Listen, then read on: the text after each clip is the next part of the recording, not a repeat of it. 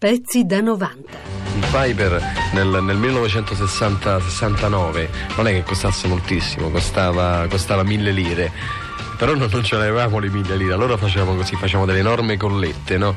Siamo 60 persone, mettiamo 400 lire a testa, 500. E poi uno di noi, no? A turno si presentava da, da, da Alberico Rocetta Dice Alberico non abbiamo più, sai com'è, siamo poveri. Alberico chiaramente si strappava i capelli, infatti oggi ne ha pochissimi, no? E poi chiaramente ci faceva, ci faceva entrare tutti. Buonasera, buonasera da Dario Salvatori, buonasera a Cristina Zoppa. Ho sentito che voce di Piperino Docca anni 60 che abbiamo trovato. 17 febbraio 1965, Alberico Crocetta, l'avvocato Alessandro Diotallevi e Giancarlo Bornigia aprono appunto questo locale nel cuore di Roma. Succedeva nel 1963-64, ho avuto lo, la fortuna di andare a Londra in quel periodo e poi di trovarmi in America in un viaggio diciamo così con amici e così addentrandomi dentro eh, le cittadine americane ho visto che in ogni cittadina americana c'era un posto dove i giovani si incontravano attraverso un tipo di musica che era allora in quel periodo, parlo del 62-63, il rock and roll.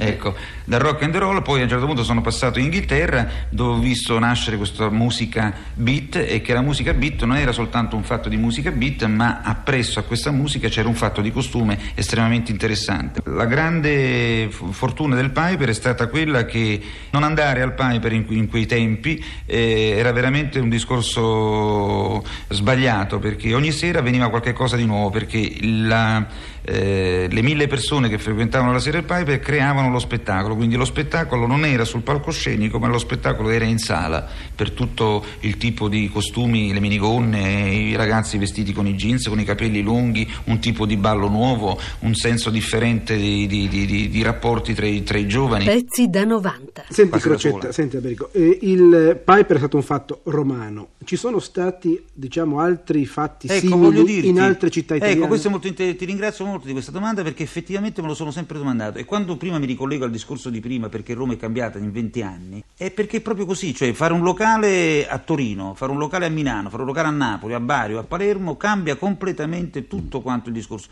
Roma era una città, diciamo così, che veniva dalla dolce vita, da Via Veneto. I due tentativi che furono fatti sia a Torino che a Milano non ebbero successo. Non ebbero successo perché proprio mancava quella linfa che veniva dal cinema, che veniva diciamo così dalla dolce vita, da questo dolce far niente, insomma da questo strano mondo di playboy cioè, che significa ragazzi che giocano, che erano un po' tutti a quei tempi, e chi, chi voleva farsi notare così la sera.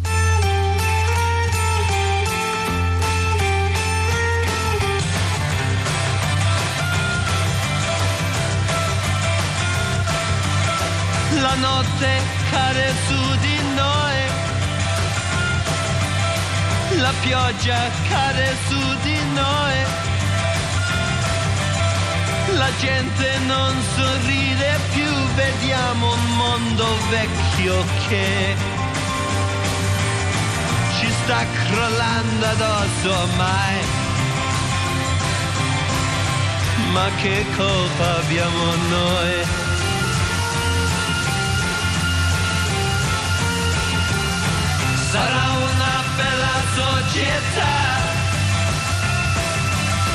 Fondata sulla libertà. Però spiegateci perché se non pensiamo come voi, ci disprezzate come mai.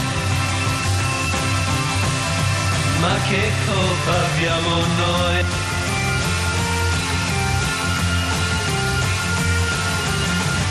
Se noi non siamo come voi. E se noi non siamo come voi. E se noi non siamo come voi, una ragione forse c'è.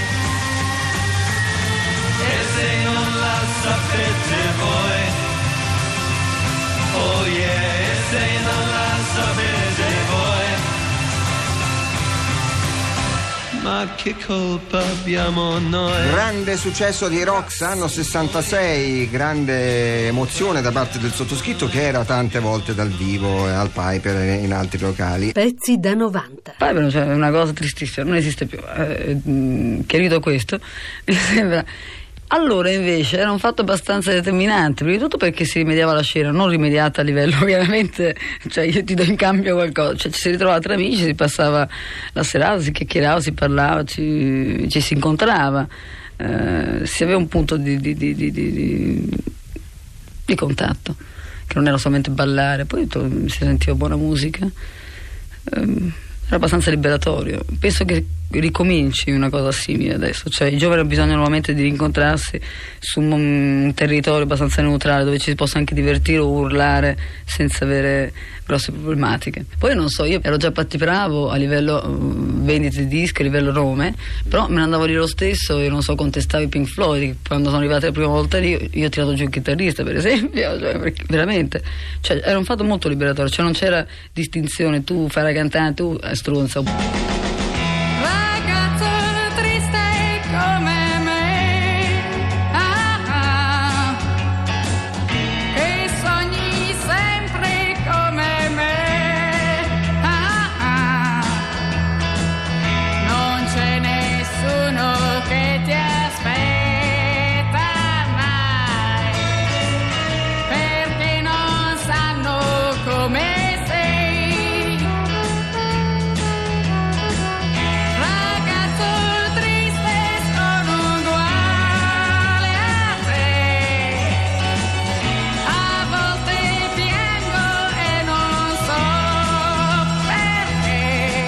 Ragazzo triste, tra l'altro prima eh, canzone pubblicata dalla casa discografica Paper Records, proprio la, la- Un'etichetta, sì, un'etichetta che eh, venne Beh, fuori c'era anche un gelato, Club. c'erano altri locali a Milano, a Viareggio, c'erano problemi di copyright, quello milanese si chiamò Pipes perché non si poteva chiamare Piper, insomma un sacco di...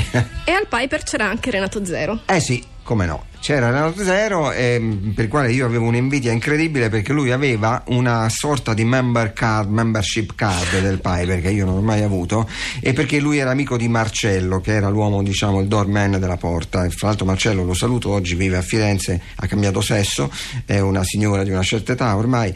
Però insomma lui era molto amico di Marcello e quindi aveva questo tesserino diciamo che lo aiutava molto Forse è il caso di citare anche chi ballava con queste canzoni, no? Tu hai detto Sì. Renato Zero, ma insomma. C'era anche Loredana. E Loredana Bertè, Bertè. vorrei citare eh, eh, Romina Power che nessuno la cita mai nel Piper, Luigi Tenco che andava al Piper per motivi extramusicali e nessuno lo cita mai. Pezzi da 90. È vero che lì hai conosciuto Luigi Tenco che ti ha invitato a ballare una sera? No, no, mi ha invitato a ballare. Io la sera Mm. in cui sono arrivato giù al Piper e ho ballato con amici miei perché ero scesa da Londra.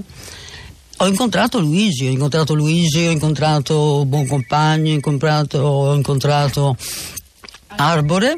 È successo tutto quella sera. Quando mm, Crocetta mi chiese Sì, oltre a ballare. Oltre a ballare, lei sa anche cantare. A 15 anni che rispondi? Io manco ci pensavo a cantare, però chiaramente ho detto: Ma certo! No, ma io mi riferivo all'episodio di Tenco perché avevo letto sempre in uno di questi libri che poi ne sono usciti tanti sugli anniversari del Piper, Eh. della RCA, eh, che tu ti sei arrabbiata con Tenco perché non ti ha riconosciuto. Questa è una cosa, cioè, chi si inventa No. queste cose Mm. non ha nulla da fare. Perché tu avevi cantato. Io non ho mai ballato con lui, ma e mi dispiace pure perché magari però lui non gli Non fregava ballava. niente, non ballava e quindi l'ho frequentato moltissimo, cioè siamo sempre stati amici. Pezzi da 90. Come personaggi stravaganti Alberico al Piper, mh, credo che ce ne fossero molti. Eh. Eh sì, io se perdevo una serata al Piper, diciamo così, stavo male, perché ogni sera succedeva qualcosa di strano. Oggi tu vai nelle discoteche, praticamente di, sensa- di sensazione non c'è niente perché proprio manca il, eh, il supporto di una vita un po' diversa, un po' così ehm, come era vent'anni fa.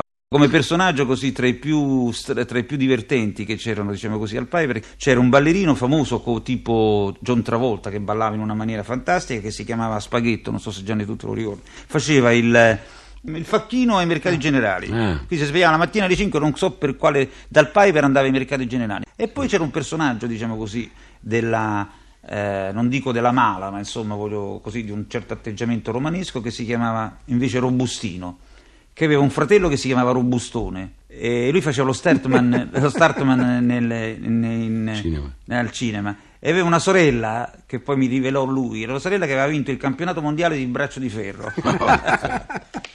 Quindi c'era Robustino, Robustone e la sorella campione di... Poi c'era un personaggio stranissimo, altissimo, con un occhio storto, i capelli lunghissimi, Ah, sì, sì. sempre vestito di velluto. Quello sembrava... Ringo. Ringo, quello, quello- quello non lo sapeva nemmeno lui perché, perché rappresentava questa Eh, situazione. western, Era era venuto da. Udine, vestito così. Sì, sì, e passava la vita, Passava passava la la vita, vita sì, al sì. Piper. Pezzi da 90.rai.it